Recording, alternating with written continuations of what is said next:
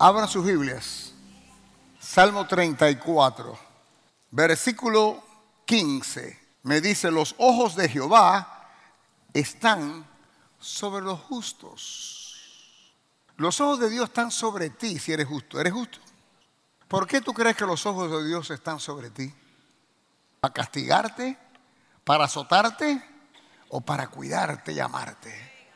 Tenemos que saber por qué los ojos de Dios están sobre mí. Porque tú puedes creer lo que dice aquí, los ojos de Dios están sobre mí. Ah, pero ahora tú deduces para que no peque, para que esto, para castigarme por las cosas que yo he hecho. No, no, no, están sobre ti para amarte, para ayudarte a caminar con solidez en tu vida, para que tu pie no tropiece en piedra. ¿Me están oyendo?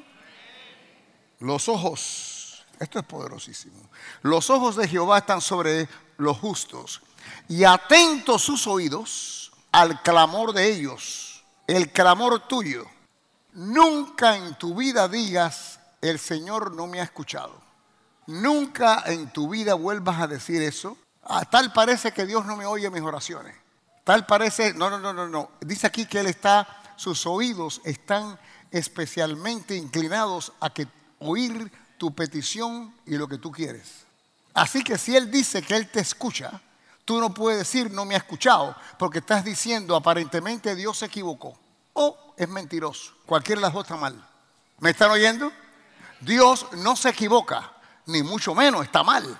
Así que si Él dice que tiene su oído inclinado a tu clamor y a tu petición, te, oye, te oye, aunque tú creas que no te oye, tienes que empezar a creer diferente y a creer que te oye porque Él lo dice así. Porque justo por la fe vivirá. Porque vive el justo, creyendo en lo que Dios dice. Es que tal parece que no me, no me contesta. Por eso es que yo he pensado que no me oye. Fíjate, cuando tú dices yo no he pensado, ya quiere decir que tu fe ha sido debilitada por pensamientos negativos y has puesto a Dios en, en una posición de equívoco o que no te ama suficiente para contestarte. O tal vez tú crees que Dios es sordo. Esta gente que repiten las oraciones, repiten las oraciones. Dios no es sordo, familia. He dicho que Dios no es sordo. Si tú oras en fe, de ahora en adelante no tienes que estar repitiendo la petición. Lo que tienes que darle gracias que te oyó y que te contesta. Dale un aplauso. Dale gracias que te oyó y que te contesta. Esto es poderosísimo. El versículo 17 de este mismo Salmo 34 dice, claman justos y Jehová oye y los libra de todas sus angustias. El versículo 19 dice, muchas son las aflicciones del justo, pero de todas ellas le librará Jehová. Una de las problemáticas que tenemos nosotros cuando viene el cambio de pasar o ser trasladado del reino de tinieblas, porque todos estamos en el reino de tinieblas hasta que entremos en el reino de Dios, que es el reino de luz a través de Cristo Jesús, que es la puerta. Él es la puerta. Entonces, recibiendo a Cristo en nuestro corazón es una entrada. Es una salida del reino de tiniebla y una entrada al reino de luz. ¿Me entienden lo que estoy hablando? Entonces, esa entrada, a veces nosotros pensamos que porque estamos en Cristo, ya no deberían haber problemas en nuestra vida. Van a seguir habiendo problemas. Así que si te han predicado algún día de que no van a haber problemas ahora que estás en Cristo, te engañaron. Porque los problemas siguen. La única diferencia es que ahora vas a ganar y antes perdías. He dicho que la única diferencia es que ahora vas a ganar y antes perdías.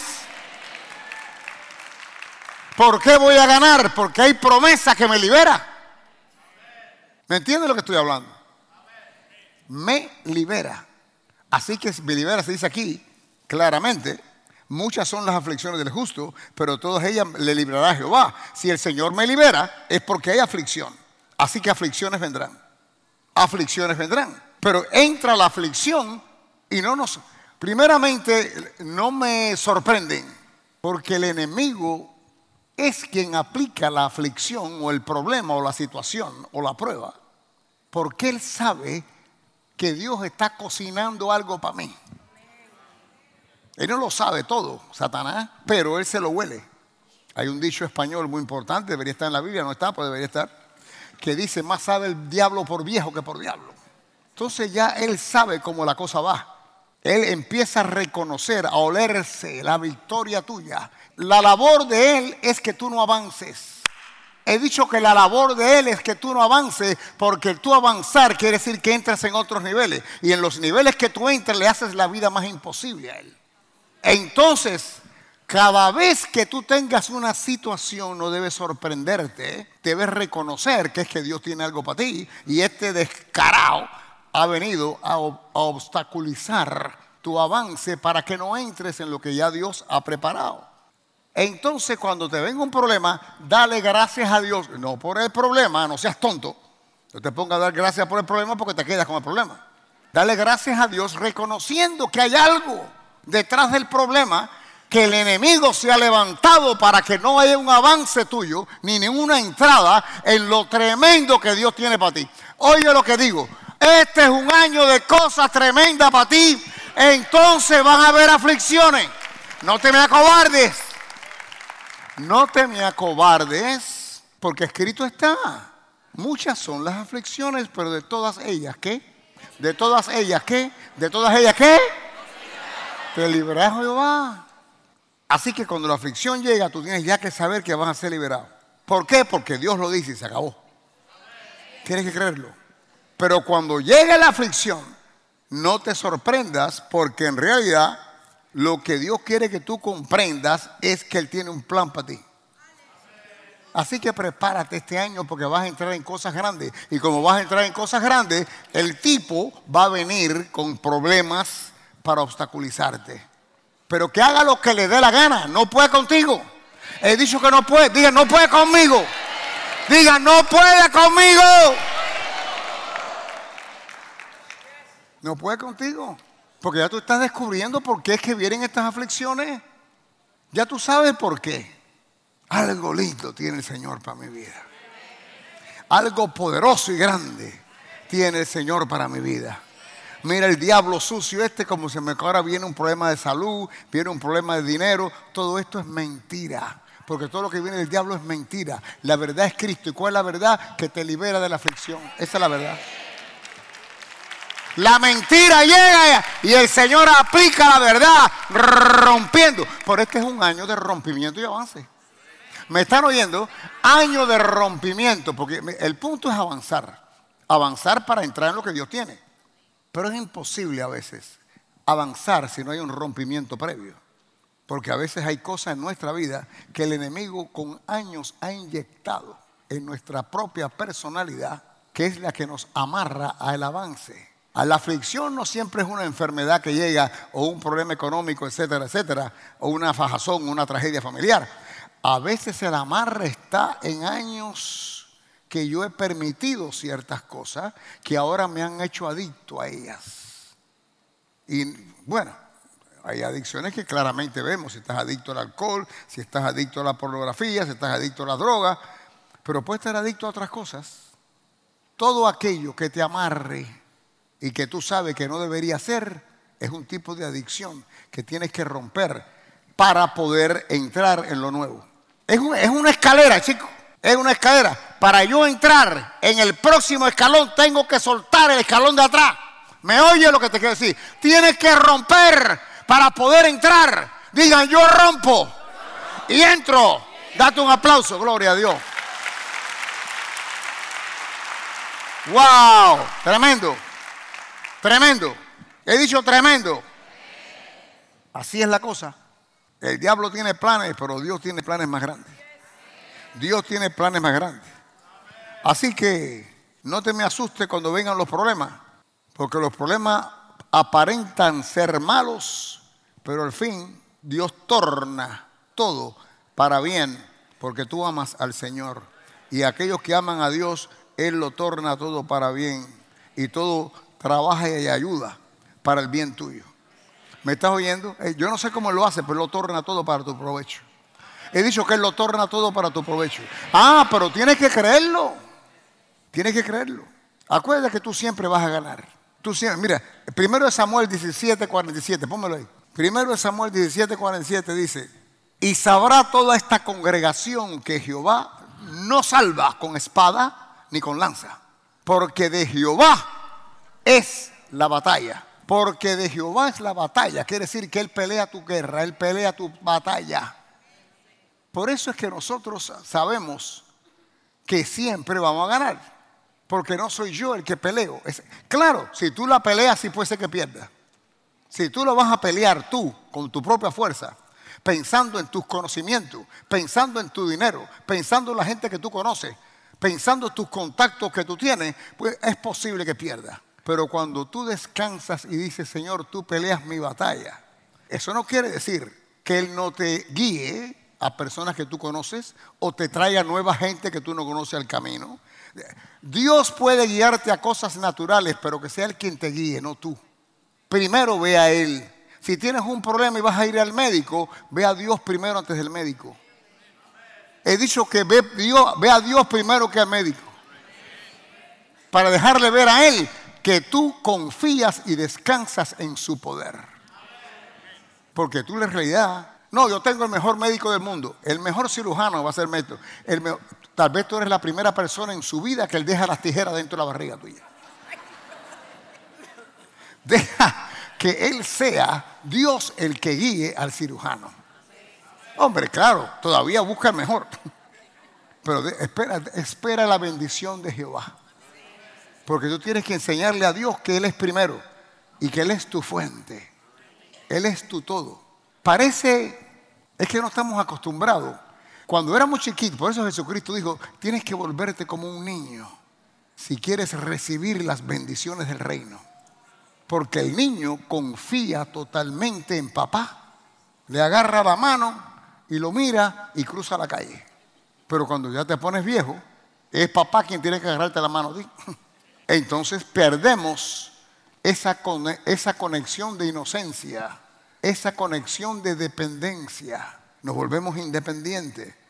Entonces dice Jesús, tienes que volverte como un niño, tienes que empezar a caminar como un niño, depender de Dios, de papá Dios, porque en Él está la fuente de todo.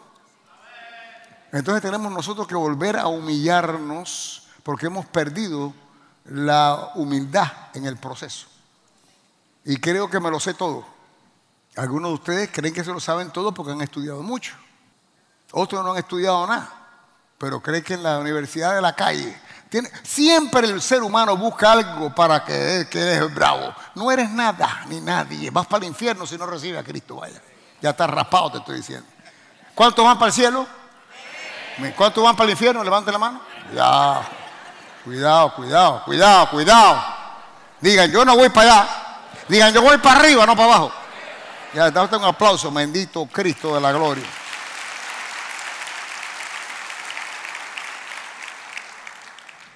Grandes cosas suelta Dios sobre su pueblo.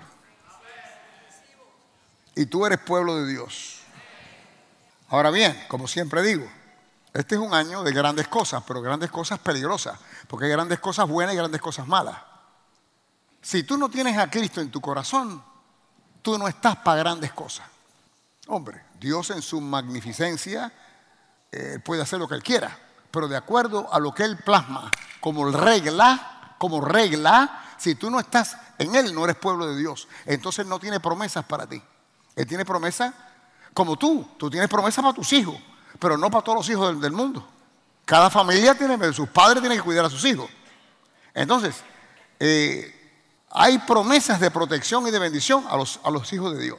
Tú estás en un área la cual se supone que lo que Dios suelte para sus hijos tú recibas. Si no estás en ese grupo, porque no has recibido a Cristo en tu corazón, las promesas no son para ti. Es así, raspado. Cristo muere por todo el mundo. La primera promesa es que todo el mundo puede ser salvo si lo acepta. Pero tú eres quien lo tiene que aceptar. Nosotros tenemos una responsabilidad. Creo en Cristo, sí. ¿Lo recibo o no lo recibo? Yo no creo que tengo que recibirlo. Ya estás haciendo lo que te da la gana. Ya no estás en obediencia. Sigues en el grupo. parece que la gente no comprende cuando yo digo esto. El infierno está lleno de gente que cree en Cristo, pero no lo ha recibido. Y en este pacto de Dios con, con los seres humanos, está basado en que ahora ya Cristo no vive en tiendas ni en, ni en edificios, que le llaman iglesia. La iglesia eres tú y Él vive en nosotros. Pero para que Él vive en nosotros, tú tienes que permitir que Él entre. ¿Cómo permitir? Claro, porque Él ya escogió que tú hagas decisiones libre albedrío. Él no te va a Él va a influenciarte. Yo hablando ahora te estoy influenciando, pero después que yo acabe de hablar, tú eres el que tienes que decidir. Entonces, el grupo que no escogió recibir a Cristo, las bendiciones que van a caer sobre el pueblo de Dios no es para ellos, es para este grupo. Pero ahora dentro de este grupo que las bendiciones son, tienes que creerlo. Porque si no lo crees, aunque seas de Él, no lo recibe.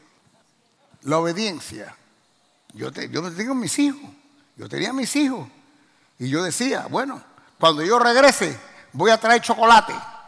El que se porte bien, se lo doy. El que no, no le doy nada. Y son mis hijos. Y los quiero ambos. Pero la obediencia tiene una recompensa. Así que porque simplemente seas hijo no quiere decir que vas a recibir de Dios. Tengo que mantener un nivel de obediencia para poder mantenerme en el grupo que recibe. ¿Me siguen lo que hablo? Tengo que creer que lo que Él dice es verdad. Tengo que obedecer el no dudar. Y sobre todas las cosas, si yo amo a Dios, es creer que creo, que creo, que creo, que creo que lo que él dice es verdad, aunque mi mente quiera pelearme y me diga que soy un tonto y un loco. Voy a seguir creyendo porque yo he escogido servir al Dios de la Biblia y más nada que eso. Dale un aplauso al Señor. Ya está.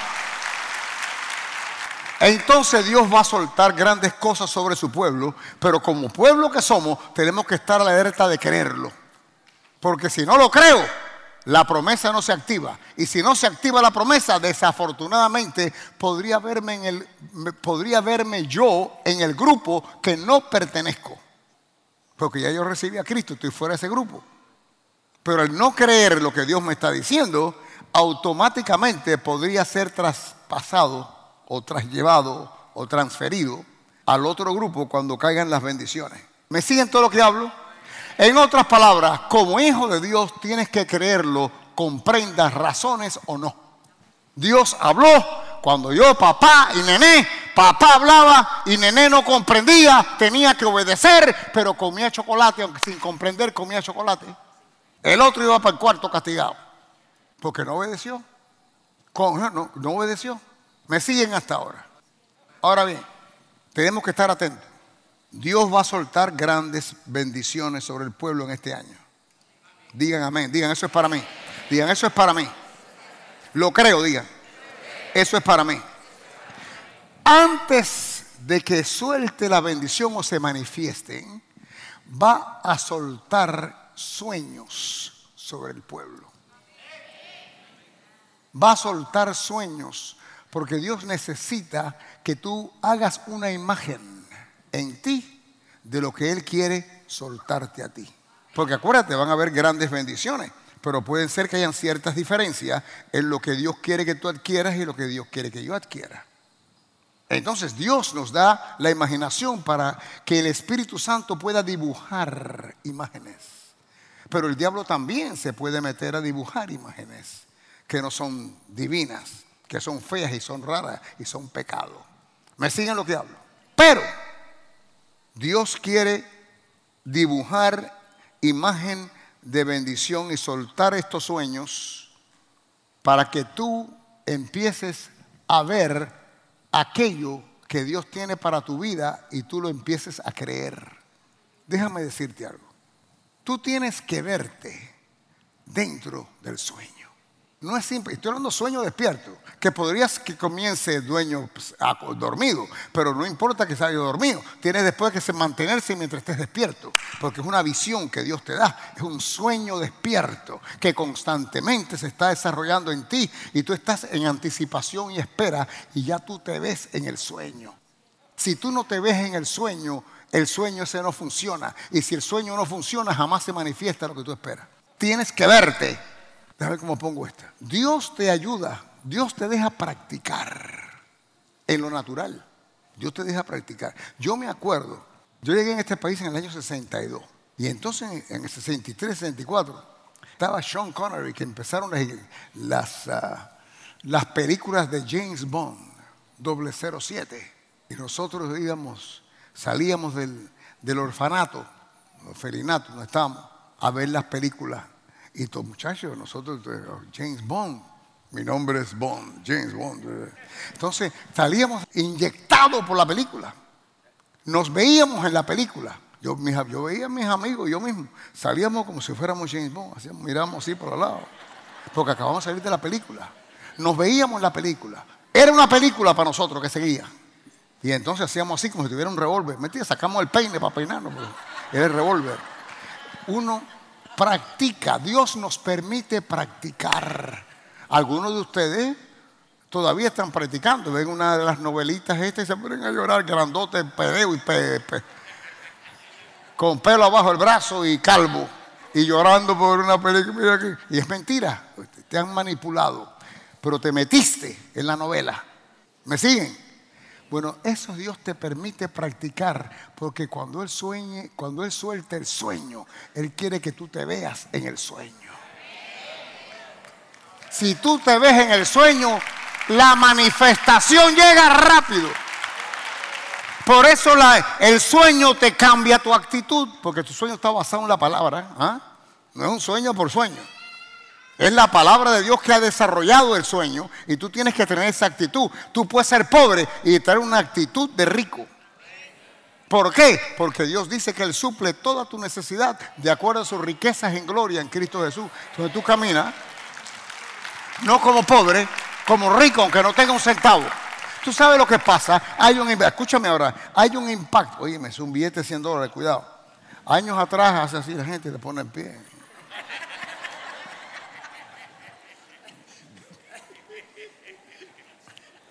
Hay que ser honesto. No sé si fui yo, fue un amigo mío. Pero me acuerdo que en un aeropuerto, un día estamos, y a un hombre se le cayó un billete de 100 dólares. Honestamente, caballero, mire, caballero, mire. El tipo hizo así. Y después se rascó, se rascó la rodilla, hasta que agarró. ¿Por qué dije eso? No sé, porque había esto aquí. ¿De qué estaba hablando yo?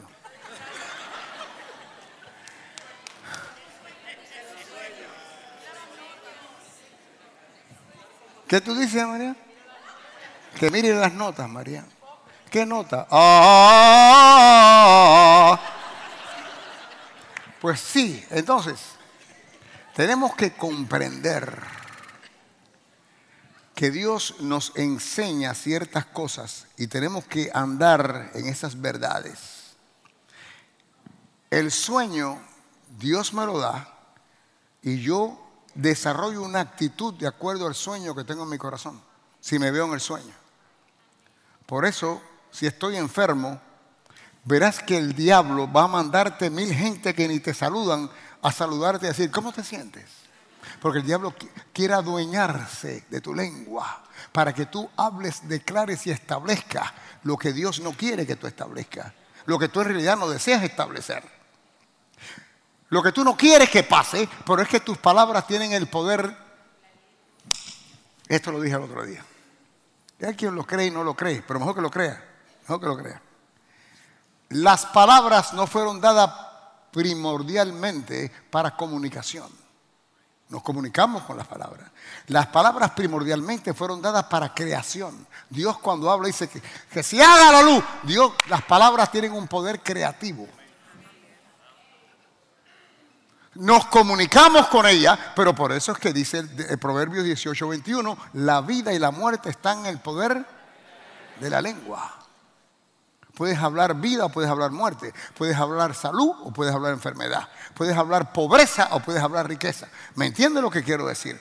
Entonces es tan importante que tú comprendas el poder de tus palabras. La palabra de Dios viene a nosotros y es la palabra de Dios. El Espíritu Santo dibuja sueños. Vienen grandes cosas que Dios va a soltar. Escúchenme lo que le estoy diciendo. Vienen grandes cosas, pero antes que Dios suelte la manifestación, va a soltar sueños. Sueños para que te prepares a creerlo, a recibir en el Espíritu y después recibirás en lo natural. Te va a mostrar cosas grandes, grandes cosas, estamos hablando, digan grandes cosas. Cuando hablan de grandes cosas van a haber grandes sueños. El punto ahora es, antes que las grandes cosas vengan, vienen grandes sueños, porque es una preparación. Ahora el punto aquí es, van a venir grandes sueños y como son grandes, las posibilidades de que en lo natural hayan aspectos de imposibilidad están ahí. En otras palabras, tengo esto en mi corazón que Dios quiere que yo haga, pero es que esto es demasiado. ¿Cómo que voy a abrir un negocio si yo no tengo ni trabajo? Demasiado, el estirón. Eso no tiene sentido. Claro que no tiene sentido. Esto no es por sentido, es por revelación.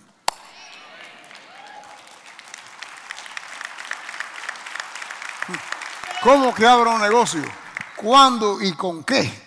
Si no tengo ni trabajo, ya mataste el sueño. Tú tienes que decir, mira lo que Dios me ha enseñado, lo creo. Si Dios lo dice, yo lo creo. ¿Cómo va a ser? ¿Qué sé yo cómo? Yo lo que sé es que si Dios lo dice, así va a ser.